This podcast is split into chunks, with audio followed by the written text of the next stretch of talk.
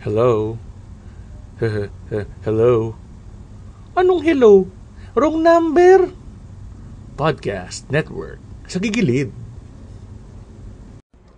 This podcast is brought to you by the Noble House of Alban, home of quality craft beers. Pag binuksan mo, agad mong isubo. And Semi-Safe Space, the podcast.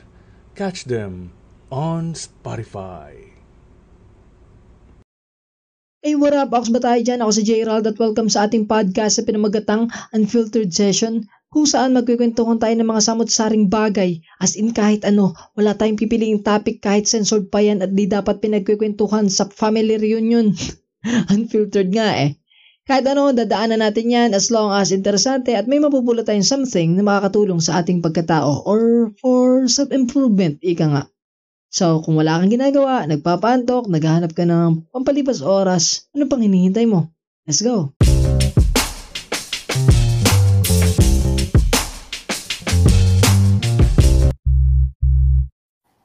Gago ka. Sumama tumingin ah. Pero, eh, si Randy, si Randy Santiago ano. yung bida eh. si Randy Santiago yung bida. Okay, okay. Nakasis ka ba. Yun, yun din yung weird na ano dun yan. Madilim sa beer house pero nagkakatinginan sila. Tsaka hindi ba parang weird yun? Mata. May ka-table ka, tapos nakatingin ka sa ibang lalaki. Hmm. sa Adon Adonis na dapat. oh, parang mali ata ang napunta mo, sir. Ay, ano nga paling topic, sir? Gag. Topic. Yung podcast natin muna, pre. ano nga pala yung pangalan ng podcast natin? Siyempre, ano pa ba? Welcome sa Back and Forth, guys.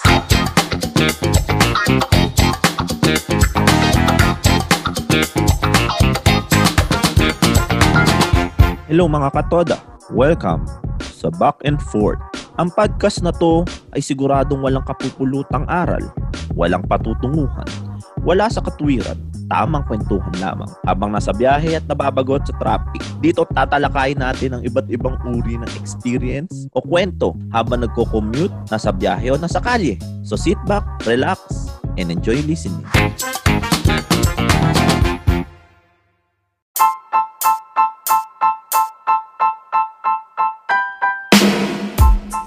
Hi, this is Jade, and I am your friendly Dandalera host of MJ's Trouble Podcast. If you want to hear Chicadora style interviews about amazing individuals talking about their passion, interests, talents, as well as their life stories and day to day lives, feel free to join me in my bubble as we talk, laugh, cry, and learn in each episode. See you there, Kabubble!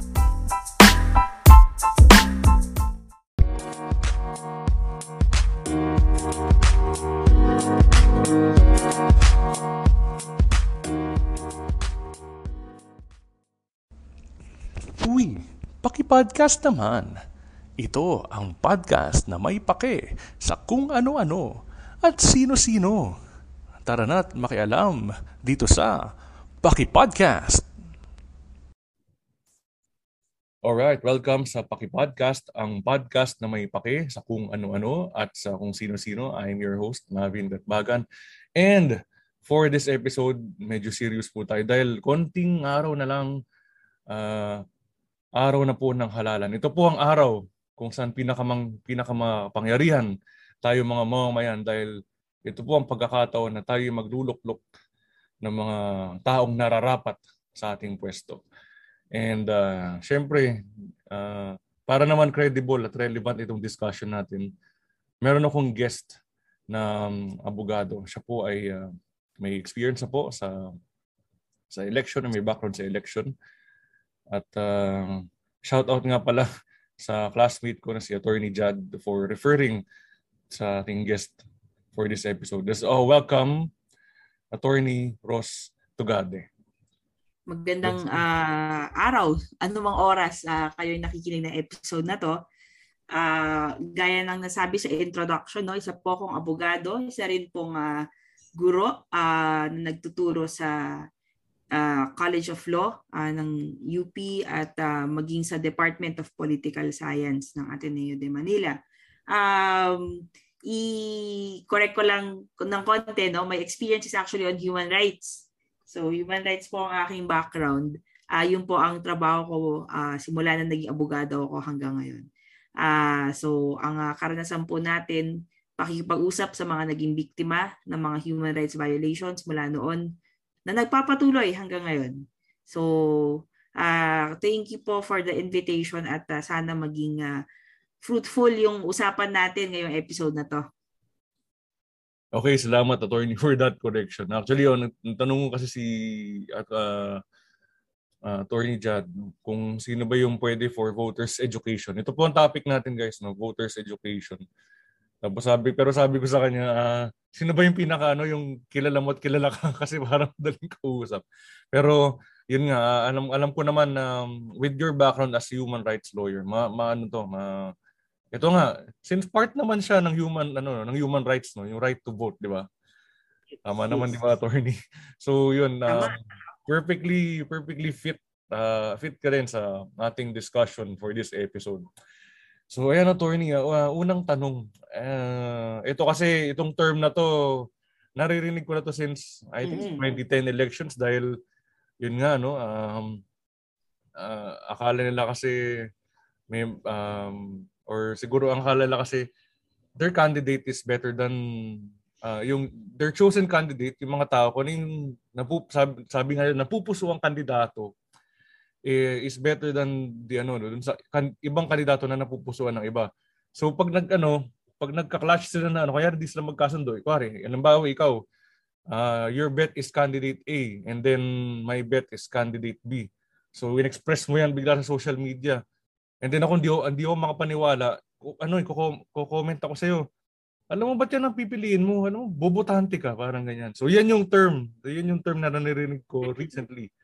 So bobotante. Um, attorney, um, ikaw ba what is your uh, definition of bobotante? Saka sa tingin mo sa kaya nang galing yung sa kaya nang galing yung term na yun? Sa kaya ano kaya pinagmulan ng term na yun? actually before nitong recording natin, I tried to go to Google Trends, no? At sinearch ko yung term na bobotante and kung kailan siya earliest na nag nagkaroon ng peak no ng searches sa Pilipinas. It seems like uh, around the 2013 elections. So the first uh, midterm election after uh, well, the midterm election after the 2010 presidential elections. No? So time ni Pinoy to.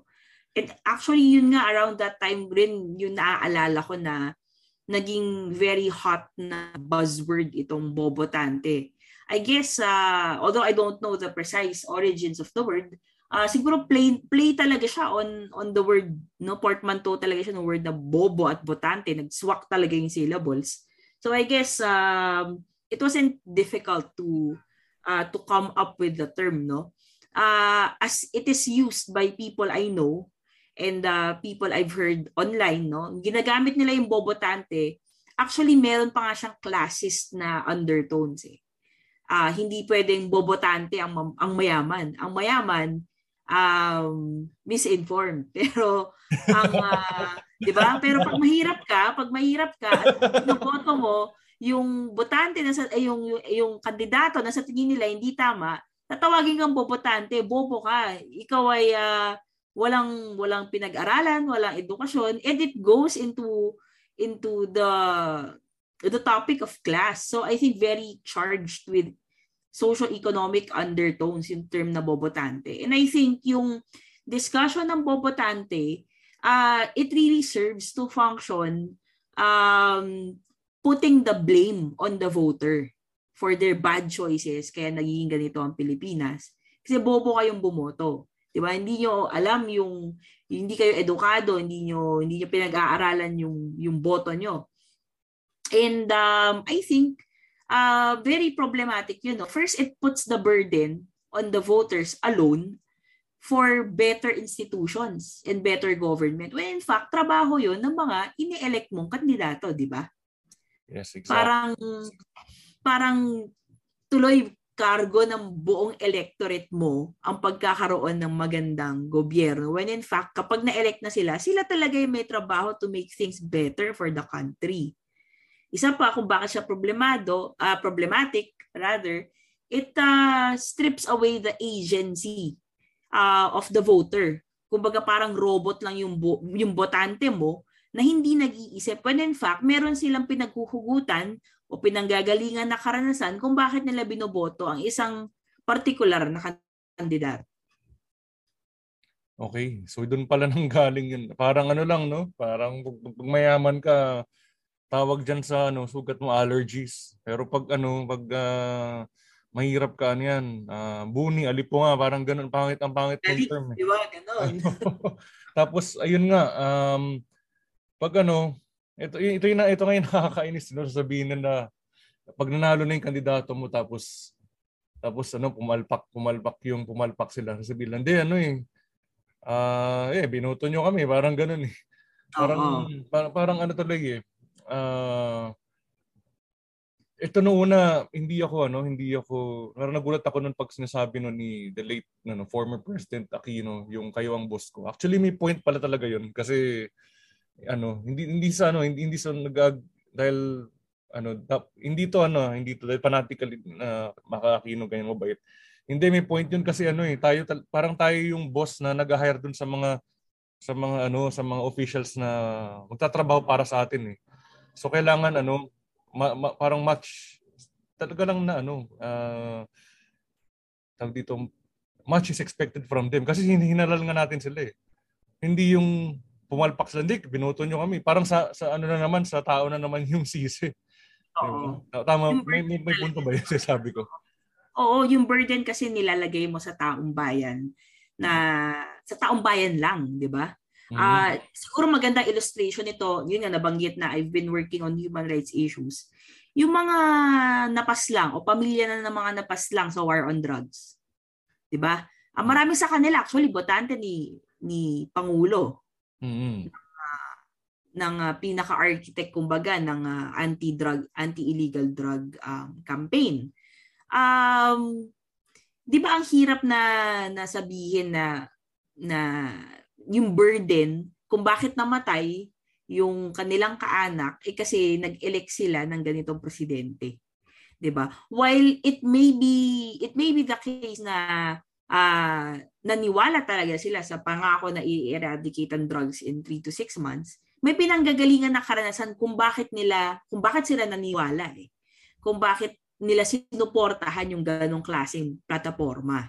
At hindi dahil bobo sila or wala silang alam, pero dahil umasa sila sa ganong pangako dahil merong malalim na problema sa lipunan, 'di ba? Yung yung peace and order, yung inequality, um systemic yung problema na yun at hindi mo lang pwede siyang ipin the blame on the voters alone. Tama, tama. Tama yan. Uh, kumbaga, um, syempre, ano, it's, it, it takes uh, two to tango. Kasi saka ano, uh, ayoko rin yung meron merong bagong ano ngayon eh, merong bagong silang ewan ko, hindi ko lang kaninong script ito. Ito naman eh sa side din naman ng mga ano no, ng mga may privilege na sinasabi nila. Eh kahit sinong manalo kung kung tamad ka pa rin ano, kung tamad ka pa rin, hindi ka naman na asenso eh. eh marami naman sa atin kayod ng kayod eh. Yung mga ano, yung mga nasa, yung mga may hirap eh. Pero hindi pa rin sila umangat because of ano, because of poor governance. So parang okay lang din na ano, okay lang din na mag ano nga tayo, hingi na tayo ng accountability sa gobyerno kasi ang pamahalaan yung tutulong sa ano eh, tutulong sa mga hindi talaga kayang iangat yung sarili nila. So, yun. Kaya kailangan na talaga bumoto tayo ng maayos. Uh, Actually, gusto ko uh, nabanggit mo yung word na accountability kasi it's it's mm. all about that eh. Escaping accountability, one way of escaping accountability is saying na bobo yung electorate mo. When in fact, there are politicians who are exploitative, 'di ba? Who are corrupt, mm. um, who are uh, destroying our institutions na hindi sila nagiging accountable. Instead, nasi-shift nga yung blame sa mga botante lang, sa mga botante mismo. As if uh, pagkatapos ng eleksyon, wala na. Hindi eh. Hindi, hindi natatapos sa eleksyon yung trabaho eh. Sa eleksyon nag-uumpisa yung, uh, yung mapagiging accountable mo to the people. Okay. So, dumako naman tayo sa ano, sa yan, maganda yung mga points mo, attorney.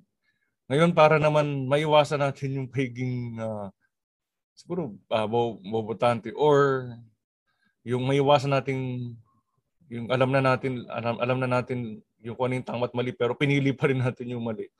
Uh, dumako naman tayo dun sa mismong election period no. And and when I when I say election period kasama dito yung campaign period. Ang campaign period guys, ito yung panahon no uh, na hindi lang i-kampanya yung gusto mong kandidato kundi para malaman kung ano yung kung sino ba yung kandidato na karapat dapat sa sa pwest sa posisyon na ano na kung saan sila iluluklok. Kaya ang tanong ko dito attorney, ano ba ang um, siguro magandang asal sa pangangampanya ng kandidato at supporters ito. Saka uh, on the other ano on the other end, ano ba dapat paano ba dapat uh, yung paano ba dapat pag-aralan ng isang botante yung mga kandidato in general? So ngayon nasa elections na tayo na karamihan ng platforms available na online uh, pati sa mga pulyetos na binibigay house to house, 'di ba? So take natin yung opportunity na 'yon para malaman yung mga plataforma ng bawat kandidato natin. Hindi lang yung plataforma sa ngayon sa election na to, pero kung dati na sila kunwari naninilbihan, ano ba yung kanilang uh, track record, 'di ba? Mahalaga 'yun eh. Mahalaga yon kasi gauge yun or measure yon kung ano yung kakayanan ng kandidato na to at kung gaano siya uh, nag-decide uh, on certain issues as a policy maker or as a policy influencer. So mahalaga na pag pag-aralan natin track record, experience, uh, hindi lang yung mga pangako na binibigay sa atin ngayong election. Kasi madaling mangako eh, madaling mangako pero uh, yung mga pangako ba yun, na, na ba yun, uh, merong merong proof kumbaga may resibo 'di ba? May resibo ba na nagawa nakagawa na before na magagandang bagay para sa mga kababayan natin? Maganda ring attitude towards the this election period this campaign period which by the way ends on May 7 hanggang May 7 lang po ang pwedeng mangampanya um magandang attitude rin yung uh, very critical tayo or nangingilatis talaga tayo hindi tayo blind followers, no? Hindi tayo panatiko sa mga napupusuan nating kandidato. Um, kung meron silang stance na na hindi tayo agree, uh, paano natin i-reconcile yon no with our support for the candidate? Is this something that according to our values, mag-align pa rin yung kanyang pagkapanalo kung sakasakali, di ba? So hindi tayo hindi natin um, ginagawang santo, no? O ginagawang poon yung yung kandidato natin um bagkus um nagiging mapanuri tayo no we become discerning and critical of our support for a particular candidate and siguro yung yung yung yung susunod na, na na attitude na ipo-point out ko is our attitude towards our fellow Filipinos, our fellow voters. Um, we live in a uh, in a in a point in history where where we are so divided as a society. Nandiyan ng fake news, nandiyan ng um, agad na paninira, 'di ba? In one click of a button, 'di ba? Agad ka nang makaka influence in your immediate social circle. Eh kung paninira yung yung pinopost mo about your fellow citizen, um, all the more na-amplify yung bad messaging, di ba? And that reflects on the person you vote for. So, um, at the end of the day, so kahit may disagreements tayo, hindi ko sinasabing okay lang maging kaibigan yung mga sumusuporta ng magnanakaw at mamamatay tao. In fact, um, at the end of the day, no, dun tayo sa pakikipag-usap na tao sa tao yung nirerespeto natin yung dignidad ng bawat tao. But also, also I think one important learning I've had is we also learn when to disengage. Kapag hindi na productive, no, yung yung conversation kapag puro trolling na lang or puro paninira na lang na hindi naman nakakaangat ng level ng diskurso, let's let's uh, learn when to disengage. And um, learn actually when to cut ties with people who are obviously um, against certain fundamental core principles that you believe in. I think it's okay to cut ties with people uh, over strong issues that speak to their morality. Yun ang, um, I don't know if it's a controversial opinion, but I think, um, kung kunwari, naniniwala ka na naniniwala ka na hindi dapat pinapatay ang mga tao pero yung kandidato mo naniniwala sa pagpatay sa marahas na paraan para sa peace and order eh parang hindi ko maaatim no na mag-agree sa iyo as a person uh, kung ganyan ang paniniwala mo. Hindi siya matter of respect my opinion eh. It's a matter of of uh, this country's future children's future no generations after us after we die uh, who uh, who are going to face the consequences of our actions today. Yan, salamat attorney. And before ako mag-follow up question sa sinabi mo, I just like to add na uh, alam niyo po yung, yung pagiging apolitical, uh, hindi ko lang kung mag-agree sa akin karito attorney. Uh, mamaya, mamaya ano, di ano, rebat mo ko or support ang pagiging apolitical ano hindi uh, para sa akin ay nap, ay napaka makasariling uh, term kasi yung po mga decision po natin na ano sa mga boto po natin hindi lang po makakaapekto yan sa sarili natin makakaapekto yan sa ibang tao lalo na as I've said earlier lalo na sa mga tao na umaasa talaga sa pamahalaan.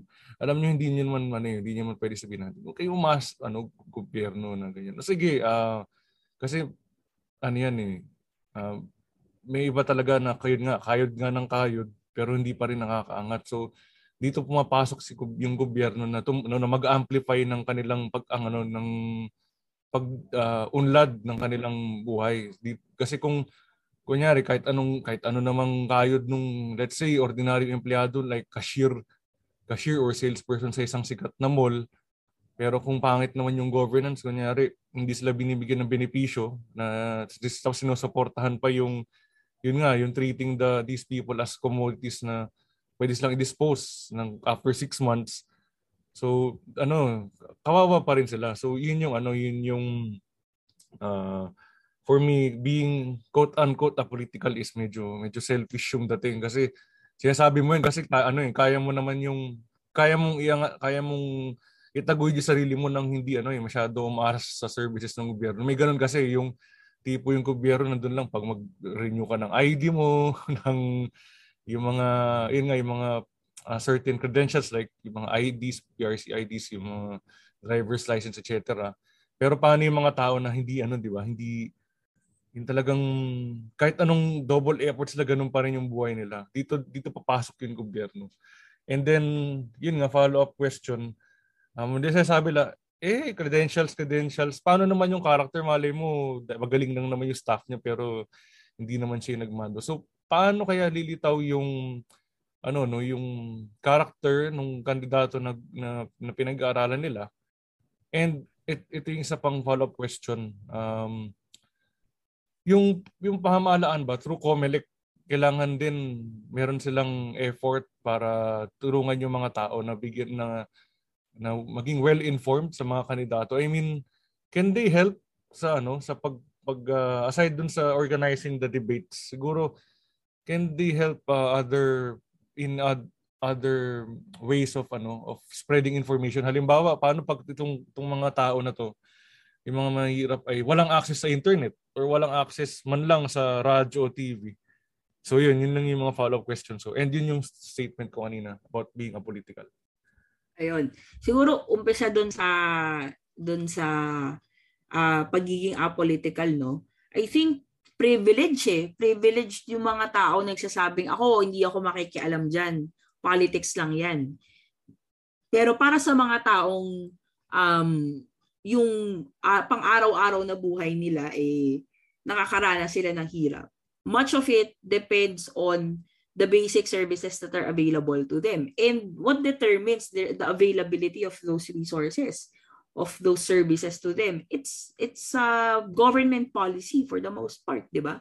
Uh, lahat tayo, sa gusto man natin o hindi, naaapektuhan tayo ng ng mga political decisions na ginagawa ng mga uh, naluluklok sa naluluklok sa pwesto. So I think it's really a privilege to say I will remain apolitical. Kasi it only goes to show na uh, kaya mong hindi maki, makisangkot o makipag-ugnayan sa kapwa mo tao na okay ka lang na sarili mo lang pansarili lang yung iniisip mo. Pero hindi no na take into account yung fact na lahat ng buhay natin ay magkakaugnay.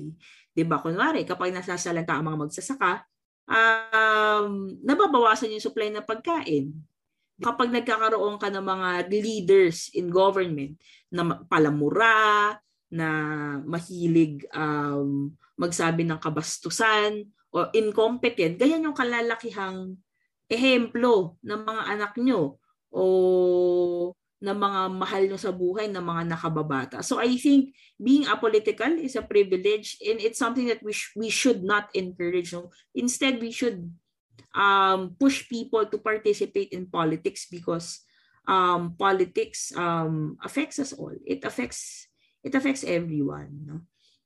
siguro naman doon sa tanong sa COMELEC, um, yung mga information drives din, mahalaga rin yun. Hindi lang yung pag-organize ng debates. Pero, uh, duty rin ng COMELEC na um, to make sure na yung, yung information on the voting process uh, na de-disseminate yan widely to the public and to ensure that yung mga accessibility um, issues during elections natutug natutugunan din. So So uh, people won't be disenfranchised come election day no. Yung pagbibigay ng um, PWD uh, ng sa mga PWD ng mga accessible areas for voting uh, nasa batas lahat 'yan no. So uh, katungkulan ng COMELEC na i-make sure na hindi tayo madi-disenfranchise sa sa darating na halalan at merong enough information tayo at kaalaman um, patungkol sa proseso ng eleksyon. Okay, sige. Salamat. Bali, ano bang ano, ano bang magandang layman's term for siguro para sa mga nakikinig. Yung yun nga hindi yung sasabi niyo disenfranchise, parang ano ano bang ano ba ibig sabihin nun pag ano, attorney? Okay, yung pag nadi-disenfranchise ka sa election, ikaw yung ikaw ay uh, kumbaga in effect hindi mo na i-exercise yung karapatan mo para bumoto, no? Um, hindi dahil hindi mo gustong bumoto, pero napipigilan ka na i-exercise yung karapatan mong bumoto. So, actually, issue yan ngayon eh. Issue yan ngayon dahil may COVID restrictions, di ba? Sinasabi na paano yung mga may sintomas or yung, paano yung mga COVID positive and in quarantine, pabobot, pabobotohin ba sila? And lumalabas dyan yung discussion ng, yun nga, mapipigilan ba sila um, not out of their own will, no?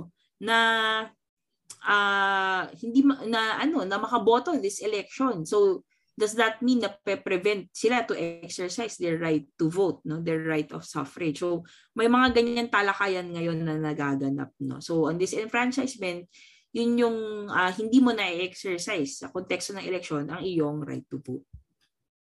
Ayun, yun pala yun. Salamat, salamat. Ah, uh, ito katuwaan lang to. Hindi kasi I think di natin na ano, na, hindi natin na-discuss to. Ito tinatanong ko So ito na nga track record, ganda yung track record, may mga achieve ano, may mga achievements, uh, may, may may may degree siya ganyan. Pero sabihin nila, "Oh, may degree, may may, may nagawa siya ganyan." Pero baka naman baka naman ano, mayan mata pobre, elitista yan, baka ganyan-ganyan. So, ito katuwaan lang. Effective kaya kung itong mga kandidato natin ipasok natin sa ano sa uh, PBB Teen House. Kasi pag nangangampanya yung mga, syempre, pag nangangampanya lahat ng kandidato, parang nanliligaw yan eh. It's always the best foot forward eh. Pero recently, may, may nahalataan na ano eh, na may nahalataan na ibang kandidato na ano na hindi na ako mag, magpapangalan no para hindi man baka sabihin na nilira to. Yun nga nakita naman sa video, hindi na ipagkamay o kaya uh, siguro wag na yung ano, wag na yung nakikipagkamay tapos maglalagay ng alcohol pagkatapos kasi part na siya ngayon ng self protocols eh. Na mag- oh. mag-alcohol ka. Pero yun nga yung nandidiri na maghawak na kami. Minsan na-obvious na yun eh. Pero eh mo, ano bang ano bang et, ito uh, sa madaling salita, no, paano kaya palilitawin yung ano no, tunay na karakter nung paano na may kilala ng mga tao yung tunay na karakter ng ng kandidato kasi for me, uh, ang kailangan pag-aralan is kung, kung ano, pwede mo naman, you know, idagdag to or mag-rebut is credentials and chara- character. Kasi Totoo syempre, di, mm, di ba? Um, siguro ngayon, no, lalo na sa presidential balls natin, nagkaroon mga ng ganyang mga ng ganyang mga usapin no and i think what led me towards picking a certain candidate um kasi nakita ko yung nakita ko hindi lang yung sa ngayon kung ano yung pinapakita niya ngayon tinitignan ko rin yung tinitignan ko rin yung kasaysayan niya sa public service how people uh, speak of this candidate. Kumbaga, sinasabi nila na itong kandidato to genuinely tumulong talaga sa mga mga mahihirap bago pa siya naging politiko. So yung mga ganong malalim na karanasan at malalim na kasaysayan ng pagkatao ng kandidatong to, it really speaks a lot eh. Um, lalo na how they began their political career, uh, what are their motivations, magandang tignan yan uh, kumakandidato lang ba para uh, sa legacy ng pamilya, 'di ba? Or ilan actually magandang gauge din kung ilan ba yung mga kapamilya niya ngayon na tumatakbo. 'Di ba? Hindi natin na iisipin agad as a gauge. Pero I think gauge yun eh kung ano yung motivations niya at ng pamilya niya sa pag-join sa public service as elected official. So, uh, yun yung mga siguro not really things na you would immediately think of when you try to discern um, about the candidate. Pero magandang tignan yun, how do people speak of this person as a person, not just as a politician? Well said, Tony. Ayan, buti medyo, at least hopefully nadidiwanagan na yung mga, ano, no, mga listeners natin. Ngayon, siguro dahil uh, nakilala nila, nakilala na nila ng husto yung, yung kandidato na sa tingin nila karapat dapat na iboto. Ito pala, ito pala before that. Kung, kung napapansin niyo, kung mas lalo ko sinasabi na iboto yung karapat dapat. Attorney, mas maganda pang sabihin na ngayon na instead of ano, um, tayo ano eh, tayo dem- demokratikong bansa kaya iboto po natin kung ano may karapatan tayong iboto kung ano yung napupusuan natin. Mas maganda bang sabihin ngayon kung sabihin natin is iboto po natin kung sino yung nararapat kesa yung napupusuan. Kasi parang ano eh, parang nagiging paghahanap ng jowa yung ano na kandida pagpalal, eh, di ba? Yun yung observation ko eh. Pero um, parang pustahan sa sabong na but or, or kaya yung parang sa basketball na parang mas bet ko tong tong Golden State Warriors sa Lakers. Wala oh, lang kasi oh, hinebra ako. Okay. Steph Curry, 'di ba? or uh, or Lakers ako kasi matagal na akong fan ni LeBron. Hindi yun hindi pareho yung proseso eh sa pag-root for a favorite NBA team. Sa ano mo, sa pag-discern mo sa sa kandidato dahil sa kandidato na yun, magiging decision maker siya eh. Hahawakan niya yung isang posisyon na napakaraming kaakibat na responsibilidad na magkakaroon ng epekto sa buhay mo kung naka 3 points si LeBron or or player of the game si Steph Curry, wala naman masyadong epekto siguro yun sa buhay mo, di ba? Pero kung merong korupsyon na nagaganap at the highest levels of government, uh, apektado ka doon kasi may may epekto 'yon sa ekonomiya, may epekto 'yon sa gaano karaming available na public uh, utilities ang meron or basic services ang accessible sa iyo gaano karaming um, textbook ang mabibigay mo sa mga estudyante sa public school, gaano karaming bed sa hospital ang, ang meron para sa mga pasyente. May ganong effect siya eh.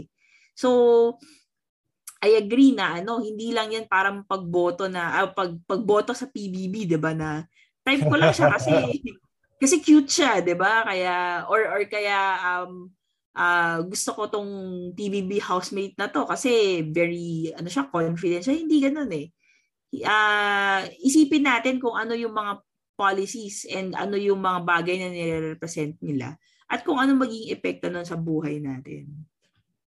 Oh yan, tama, tama. Saka ano, yung yun nga no, yung sinasabi ng ilan about about respecting one's opinion. Yan, and okay lang yan kung mga mabababaw na topics eh. Pero yun nga, pag yung sensitive topics talaga na it will affect the lives, syempre buhay ng tao dahil as, as ano nga, dahil ang ang mismong ano no, ang mismong karapatan ng mabuhay ay basic human right yan eh. So kailangan ano we also uh, be concerned sa quality of life ng ibang tao hindi lang sa sarili mo.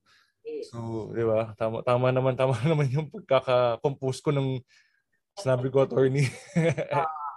'Di ba? Na hindi lang 'yun ano, hindi lang uh, for me uh, election is voting for someone is not just a personal choice. Tama ba? It's a social and a national choice. Tama ba? Hindi lang choice yan. Responsibility, Responsibility. sa akin para sa Yeah. responsibility siya. Oo, yan. Tamang term pala yung responsibility. Okay, sige. Um, ito, yun nga, ano, since, since um, kanyari, alam na ng, alam agad ng nung isang uh, voter sino yung pipiliin niya. Ano naman yung, ano, yung, let's say, tamang, tama ba? Natanong ko na ba ito? Ay, hindi, ito. Uh, yun, no, yung uh, ano nabanggit mo na pala to kanina yung tamang pag ano uh, dis, pag-engage saka disengage sa mga tao. Ito yung tamang asal sa pagpangampanya. Okay na pala tayo doon guys, i-remind nyo na lang yun din sa episode. Ito, may tatanong pala ako. Ito yun. Uh, sino yung pwedeng magkampanya sa isang kandidato at sino ang hindi pwede? Tapos alin ano mamaya siguro yung um, alin yung extent ng pagkakampanya sa social media, house to house, ganyan. Ayan. Siguro, uh, meron tayong mga tagapakinig ngayon na maaaring mga empleyado ng gobyerno, di ba?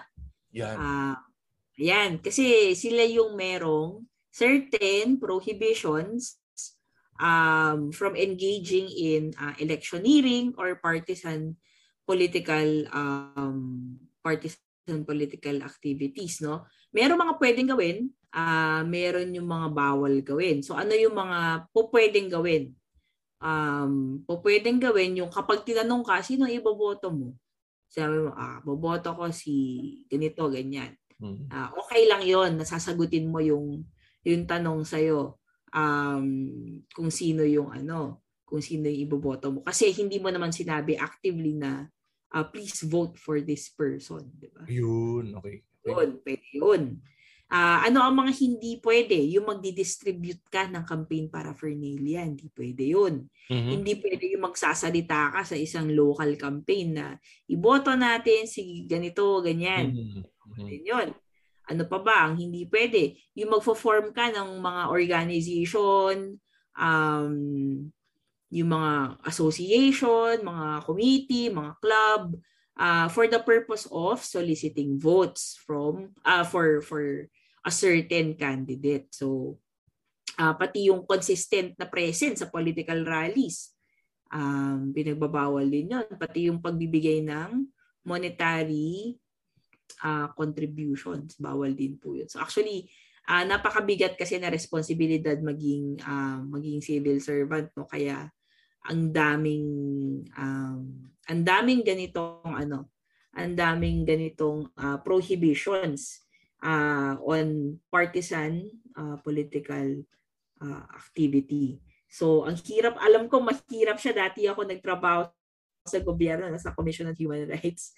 Uh, alam ko yung ang hirap magpigil kapag kapag gustong gusto mo talaga naniniwala ka talaga uh, sa isang Oo. kandidato no. Yeah. Parang ano eh, oo nga eh, na- medyo clipped ang mga uh, mga pakpak natin, yung mga yung mga kamay natin na ano, na gusto man natin i ano, i, i-convince Mm-mm. sila. Pero yun nga, ako rin bilang isang empleyado ng pamahalaan ay hindi ano rin. mm Ano pa yung po pwede? So, nabanggit natin yung mga bawal. Ano yung mga po pwede? Ayun na nga, kapag tinanong ka sino boboto mo, pwede mo sagutin, pero hindi mo pwedeng ikampanya. Pwede rin yung mag-express ka ng view on certain political issues or certain political problems. For example, uh, uh, a general statement on the Philippine economy. That, that's allowed, no? That's allowed naman. Uh, also, nandito sa circular ng CSC or sa guidelines ng CSC, pwede ka naman mag-like um, ng mga ng mga or mag-follow ng mga account unless ginagawa mo yon to solicit support for or against a candidate or a Mm. party. Okay, okay. Ito, tatanong pala ako. Ah, since line to sa those who work for the government. Ah, marami kasi, ngayon kasi may mga iba't ibang klase ng tatrabaho sa pamahalaan. Meron yung tinatawag nila may mga may plantilla. Ito yung mga permanent. O kaya usually, ang pangit ng term, no? Ito yung mga, um, in, ano eh, o permanent, mga Huwag naman untouchable, pero sila ay accountable. Pangalawa, meron yung, uh, di ko lang kung casual ang tawag dito. Ito yung tumatanggap din ng same benefits ng regular government employee. Pero nire ano sila, parang by renewal na annual. Di ko lang kung casual employees ang tawag doon. Uh, paki-correct na lang ako. And meron yung mga uh, costs or contracts of services. Ito hmm. yung uh, job order. Job order, yes. Ito yung uh, o kaya glorified term ito consultant. Ito yung mga wala daw employer-employee relationship. So based dun sa nabanggit kong tatlong klase ng nagtatrabaho sa pamahalaan, sino dun sa tatlo yung pinakamalaya na pwede magmangampanya ng ng kandidato? Actually, merong circular, joint circular ang Civil Service Commission tsaka COMELEC uh, sinasabi na the following are prohibited from engaging in any electioneering or partisan activity. So members of the civil service, mm-hmm. whether their appointments are permanent, temporary, contractual, or even casual. Ooh. So, sakop, sakop lahat actually. If babasahin natin itong Joint Circular Number 001 Series of 2016 ng COMELEC at Civil Service Commission.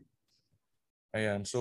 Ingat na lang po tayo sa mga kapatid nating nagtatrabaho sa gobyerno kahit ano pa po ang employment status nyo. Um, tandaan po natin kung ano yung mga bawal at uh, allowed na activities. Ayan, na salamat attorney. Tandaan niya na mga fellow kat, katrabaho ko. So kahit pala cost, hindi rin pala pwede.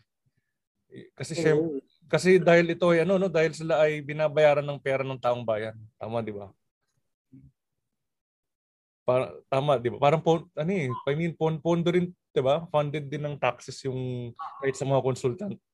Excuse me. Kaya merong ganung blanket talaga na prohibition. Ayun. Kaya pala ano rin, yun nga, nabanggit mo kanina, bawal magbigay ng monetary or financial support dun sa sa ano no makinarya.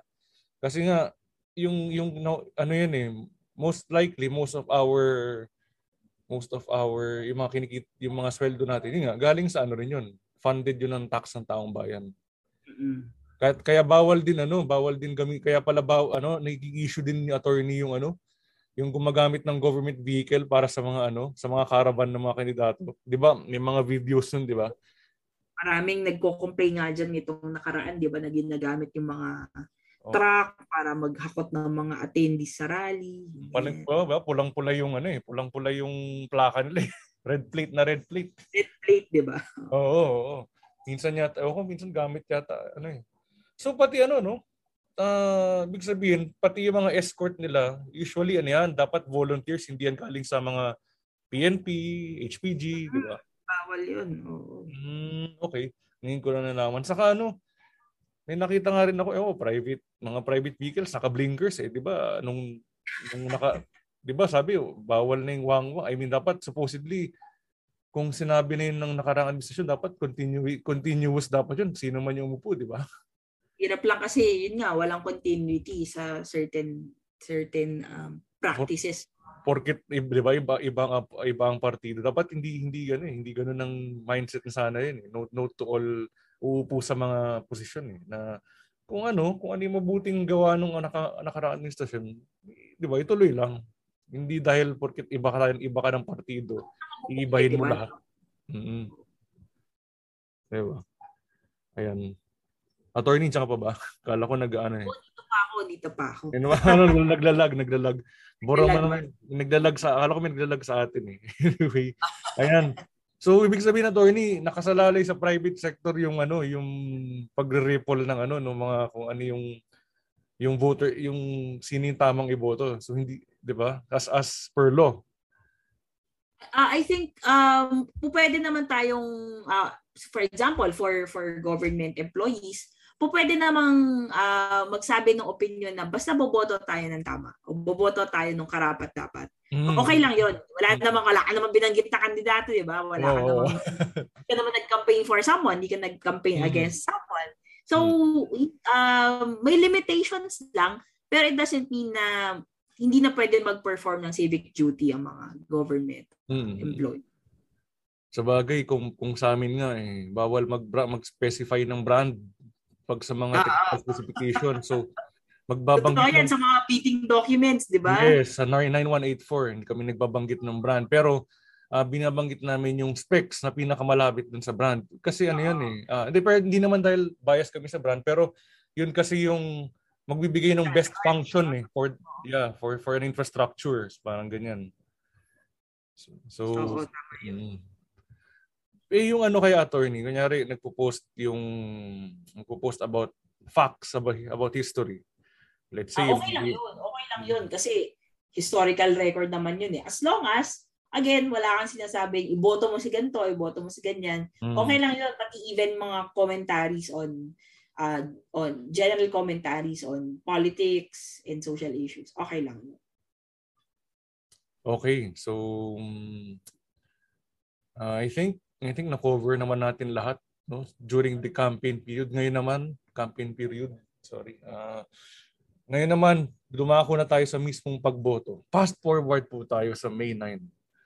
Ah, oo nga pala no, uh, before before for anything, itong recording na to ay was done uh, during the period of the 2022 elections. For me, it's the most historical uh, critical tama ba critical na election kasi Oh, it's a, it's a battle for our nation's uh, spirit and our democratic way of life. So sa tingin ko talaga, very crucial ang uh, very election. ayun this is the third crucial pala pala critical crucial tong election na to so um okay lang kahit di nyo napakinggan yung ano kahit di nyo na ulit ulitin yung ibang mga episodes pero every time every time na mag ah, darating po ang halalan at kung hindi naman nagbabago yung batas na nabanggit ni attorney kung wala pa namang amendments ulit-ulitin nyo po ito itong pa episode na to voters education at spread nyo ito sa ano spread nyo ito sa mga sa mga ano mamamayan natin na walang access sa internet. Kunyari, nasa kainan kayo may or you're- kayo may-ari ng isang restaurant ng, ng ng karinderya or any public places na na pwedeng pakinggan dito ng mga tao. Para hindi dito sa PA system lalo na pag mga bago mag-eleksyon para ma, para ah, ma, ma- matuto yung mga tao hanggang sa ano sa on all levels actually sana wala nang wala na yung class-class na yun. Basta lahat ng tao of all classes, of all ages, ma sana marinig nila itong episode to. And other other podcasts na may topic na voters education. So ayan. Uh, attorney, eto na. Again, fast, fast forward ulit tayo sa May 9, sa mismong election day. Um, ano na, ano na yung, ano na dapat, by, by, by election day, ano na dapat yung na-attain ng isang botante? s- yung buo na sana no yung, ating ah, decision at paninindigan by election day no mahalaga na ah, napag-aralan na natin yung mga bawat kandidato, plataforma, karakter, nabanggit na natin yan kanina. Ah, at syempre, wag natin kalilimutan yung mga practical matters, no? Be at your polling place. Um, open yan from 6 a.m. to 7 p.m. Pero pag may nakapila pa, um, after 7 p.m., papapasukin pa rin po kayo ng COMELEC.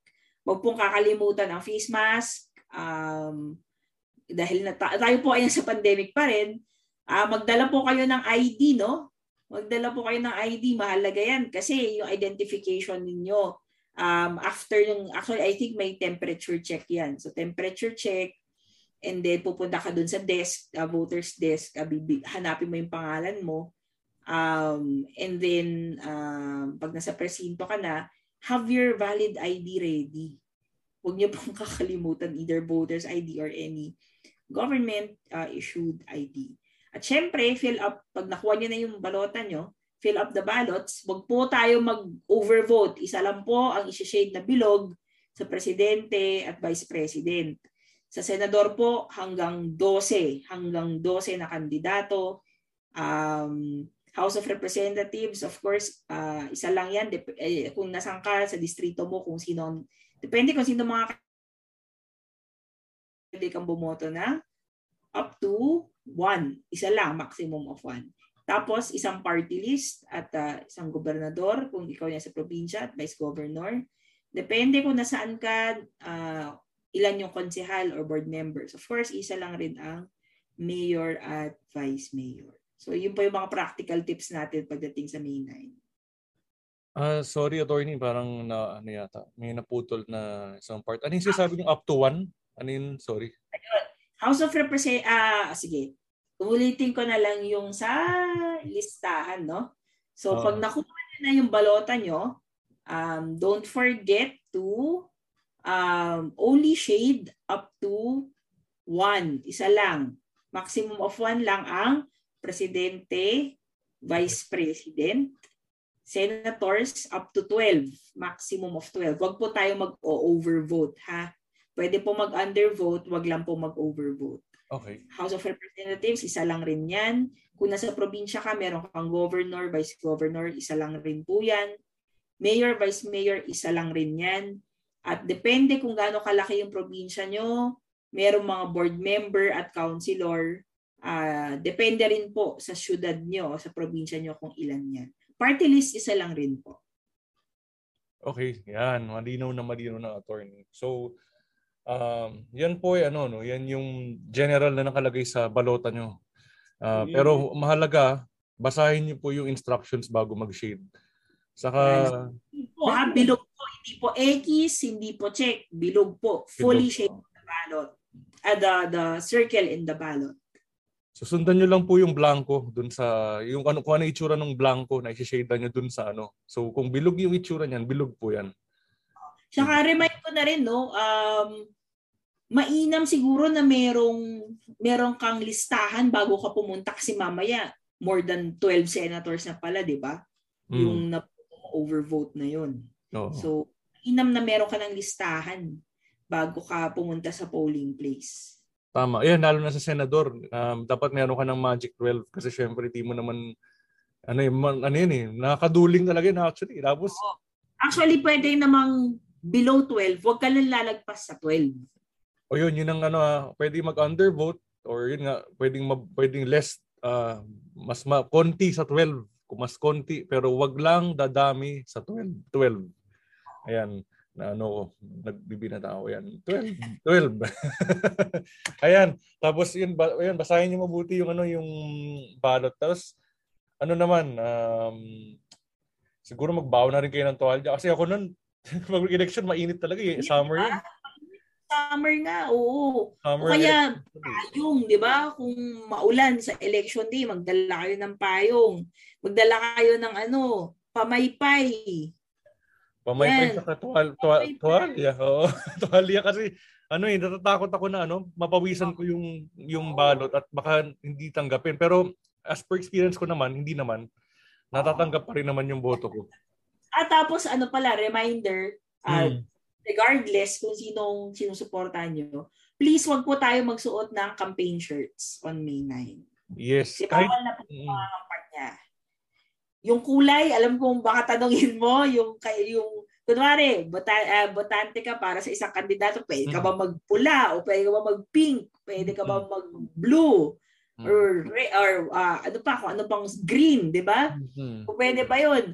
Um ang ang tip diyan nung nung ilang election lawyers eh sana kung maaari um wag na no wag na kung kung identified tayo as supporters of a candidate Mm. Ah, lalo na pag alam na sa locality nyo ikaw ay nangangampanya for a certain candidate Oo. sana wag na lang isuot yung campaign colors kasi baka ma-interpret din yan as a campaigning. Yeah. Saka ano, tip sa mga kandidato, wag ano, kayong magka-campaign color ng white kasi ang white ang pinaka-komportabling susuotin sa election eh. Sa election day dahil mainit. Mainit po ang ano sa sa akin sa presi- sa voting precinct na saan ako, mainit eh. Kaya yun ang pinaka ano, eh, komportable. Oo. Haba pa yung pila niyan. Mm. Sigurado kasi may may physical distancing, di ba? Yes, basta wear your ano most comfortable ano uh, attire eh, but keep in mind, tandaan niyo po. Ba yun nga, tatagalogin ko, pinaka-komportable yung damit kasi mahaba po ang pila at mainit po ang mismong botohan. At uh, tandaan niyo po yun nga na wag, wag nating suotin yung yung mga kulay. Kung alam naman natin yung mga kulay na ginagamit ng mga official color na ginagamit ng mga kandidato. Hanggat maaari, wag na yan nga, as, as nasabi ni Atori, wag natin suotin. Kasi ano na yun eh, parang ah, subconscious na ng kampanya tayo. Kung, kung hostile yung ano, di ba? yung lugar na yun sa kandidato mo. Oo. Eh, inuot mo yung kulay niya. Mahirap na kasi baka magkagulo o magkaroon ng pagrereklamo pa. So, ano lang tayo, mga, siguro earth tones. Oh, mga earth- neutral colors. Neutral yan. Okay, ganyan o. Yung ano, basta yung komportable. Ah, oh, di suit ng black, mainit eh. mainit.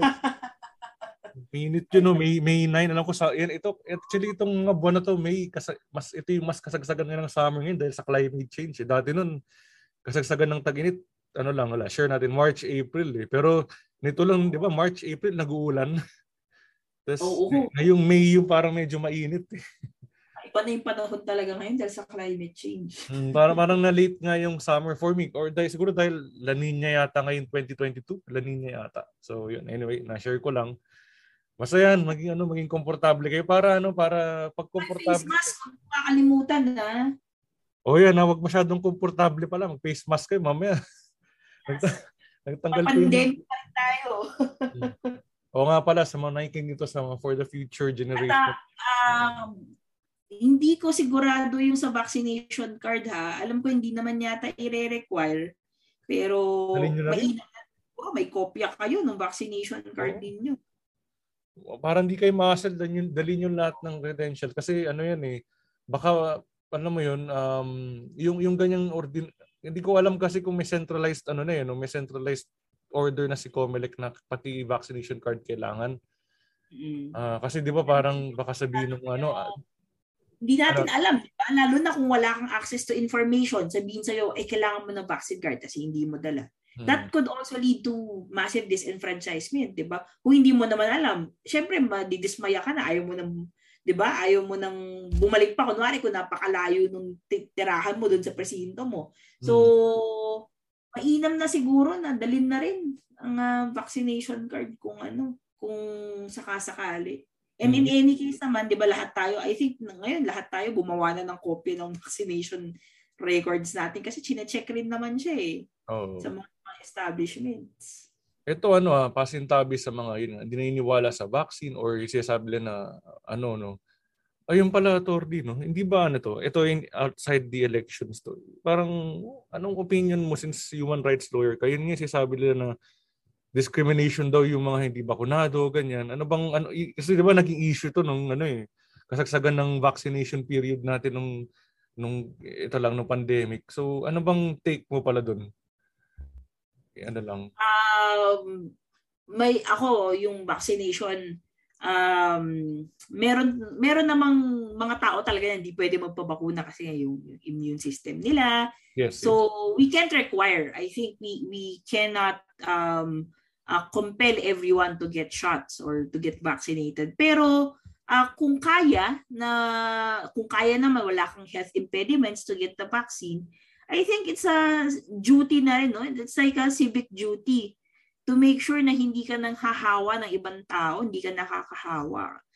Um, kasi proven naman na the vaccines work. So. Uh, and by the way, speaking of, I checked the the guidelines. Hindi po required. Okay, hindi po required ang vaccination record or ang negative na COVID test. Hindi po required sa May 9. So ito ay national nationwide na order ni Comelec? Ah, chinek ko yung mga guidelines no na published ng media outlets sa hindi po required ang ah, RT-PCR or antigen test na negative, hindi rin po required yung vaccination record. Ayan, sige. Uh, pero, yun nga, as, as we have uh, itong mga pinagsasabi namin, ang punot dulo nito is uh, maging handa sa ano maging handa sa mismong araw ng halalan or election in the tran, ano in Filipino Spanish translation ng election. Yun sa halalan, sa darating na halalan, maging handa tayo. Uh, ihandaan nyo lahat ng mga kailangan dokumento. Ihandaan nyo yung sarili nyo physically, mentally. Oo, totoo Ayan. yan. Mm, Ilan kasi, yan. Mm, kasi ano yan. Araw. Oo, ah, kasi matitest yung pasensya natin dyan dahil sigurado maraming boboto ngayong 2022 elections. Gusto ko rin i-remind yung mga uh, tagapakinig natin kung meron mga PWD, Mm. uh, you are uh, entitled by law for a special polling place, no? So, sa mga accessible na polling places, kunwari, merong mga presinto kasi na sa second floor. Yes, So, yes. pwede ka, oo, kung PWD ka. Um, pero dapat nasa records ng COMELEC actually, na-update ang records mo na isa kang PWD para ikaw ay magka-access dun sa um, polling uh, polling booths na for PWDs. And senior citizens, I think, kasama rin yata. Oo nga eh. Sana. sana. Mm. At saka yung mga visibly pregnant, yan. Mm. Kung meron ng kahirapan na umakyat ng hagdan or ah, merong disability talaga or or na na merong certain body parts na hindi maka-function na maayos. So, ah meron po tayong accessible polling places. Yes, tama. But, tama yan. Sana, sana ma-enforce yan sa lahat ng mga voting, ano, voting places. Ayan, yung mga visibly, ano, kahit yung mga visibly na ay, ano po, tamang pregnant. Saka ano, visibly yung mga, ayoko, ano ba, tamang term ba yung weak, yung mga hindi kayang umakit na senior? Kasi may mga senior na malalakas eh. Pero may mga senior din na, alam mo na ano eh, sorry for the term, eh, tama ba yung term na ugot-ugod, yung hindi kaya talagang iumakyat ng ano. Like, if for example, Kahinaan na sa Kahinaan, pangangatawan. oo. Oo.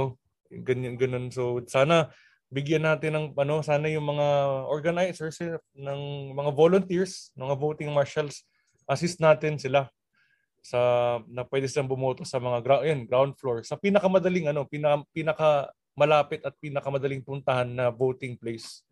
Oo, sana- meron mer- actually may designated talaga dapat per Mm. voting ah, per voting um, location meron meron dapat designated na accessible or emergency um, ah, space for for PWDs and the like required yan Yan, okay, sige.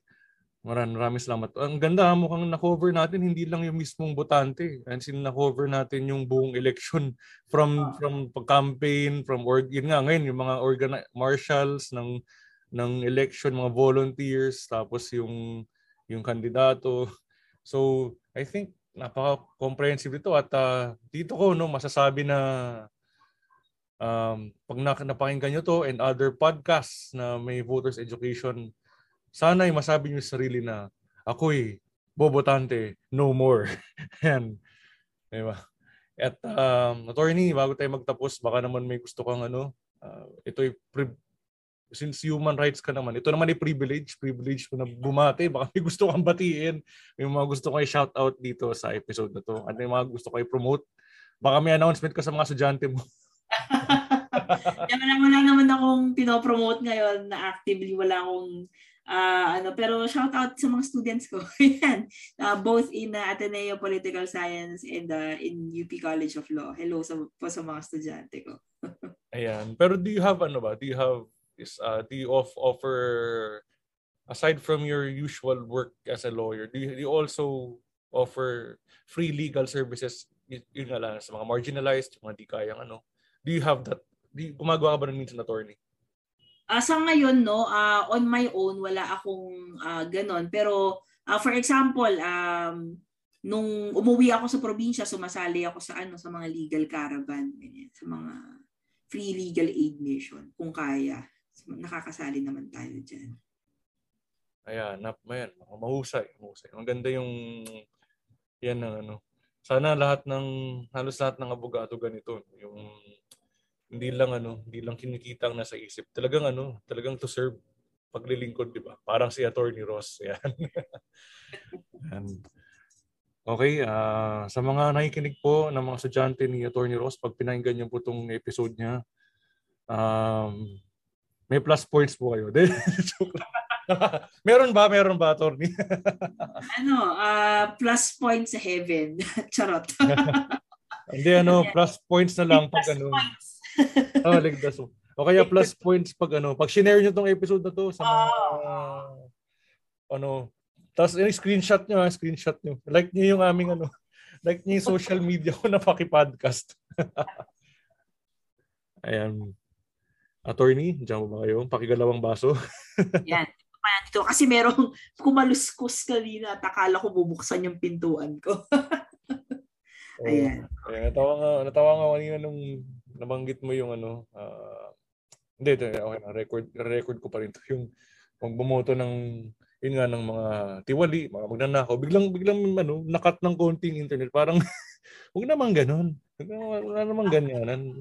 Nasabi lang kami ng totoo. Nasabi lang si attorney ng totoo. Di na, di na, ano lang yun. Si attorney lang yun. Hindi namin. Kaya joke lang. Ayan, attorney, maraming salamat uh, for... Salamat din, salamat din. At uh, magandang araw sa ating mga tagapakinig. Sana na-enjoy nyo itong episode na to. Yes, sana na-enjoy at natu, natutu, may natutuhan natutuhan kayo sa episode. Tama, di ba? Yun, yun daw yung tama, di ba? Hindi daw natutuhan. Natutuhan yata. Hindi ko alam. Nga eh. Huwag na natin i-debate yan dahil ano, basta, basta importante, nat- natuto kayo. Natuto, sana, natuto. Uh, natuto kayo sa aming um, episode at uh, dahil at uh, with that, uh, maraming salamat sa inyong pakikinig. Ito ang podcast na may pake sa kung ano-ano at sino-sino. Paki Podcast. If you like to support, give comments, suggestions, recommendations about this podcast, you may do so via GCash, PayMaya, and Telegram with the number 0977-840-1903. That's 0977-840-1903.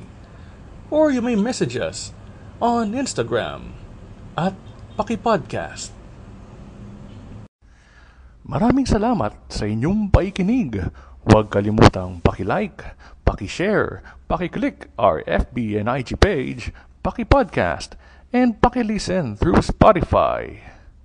Hanggang sa susunod na pakikialam dito lang sa podcast na may pake, Paki-podcast.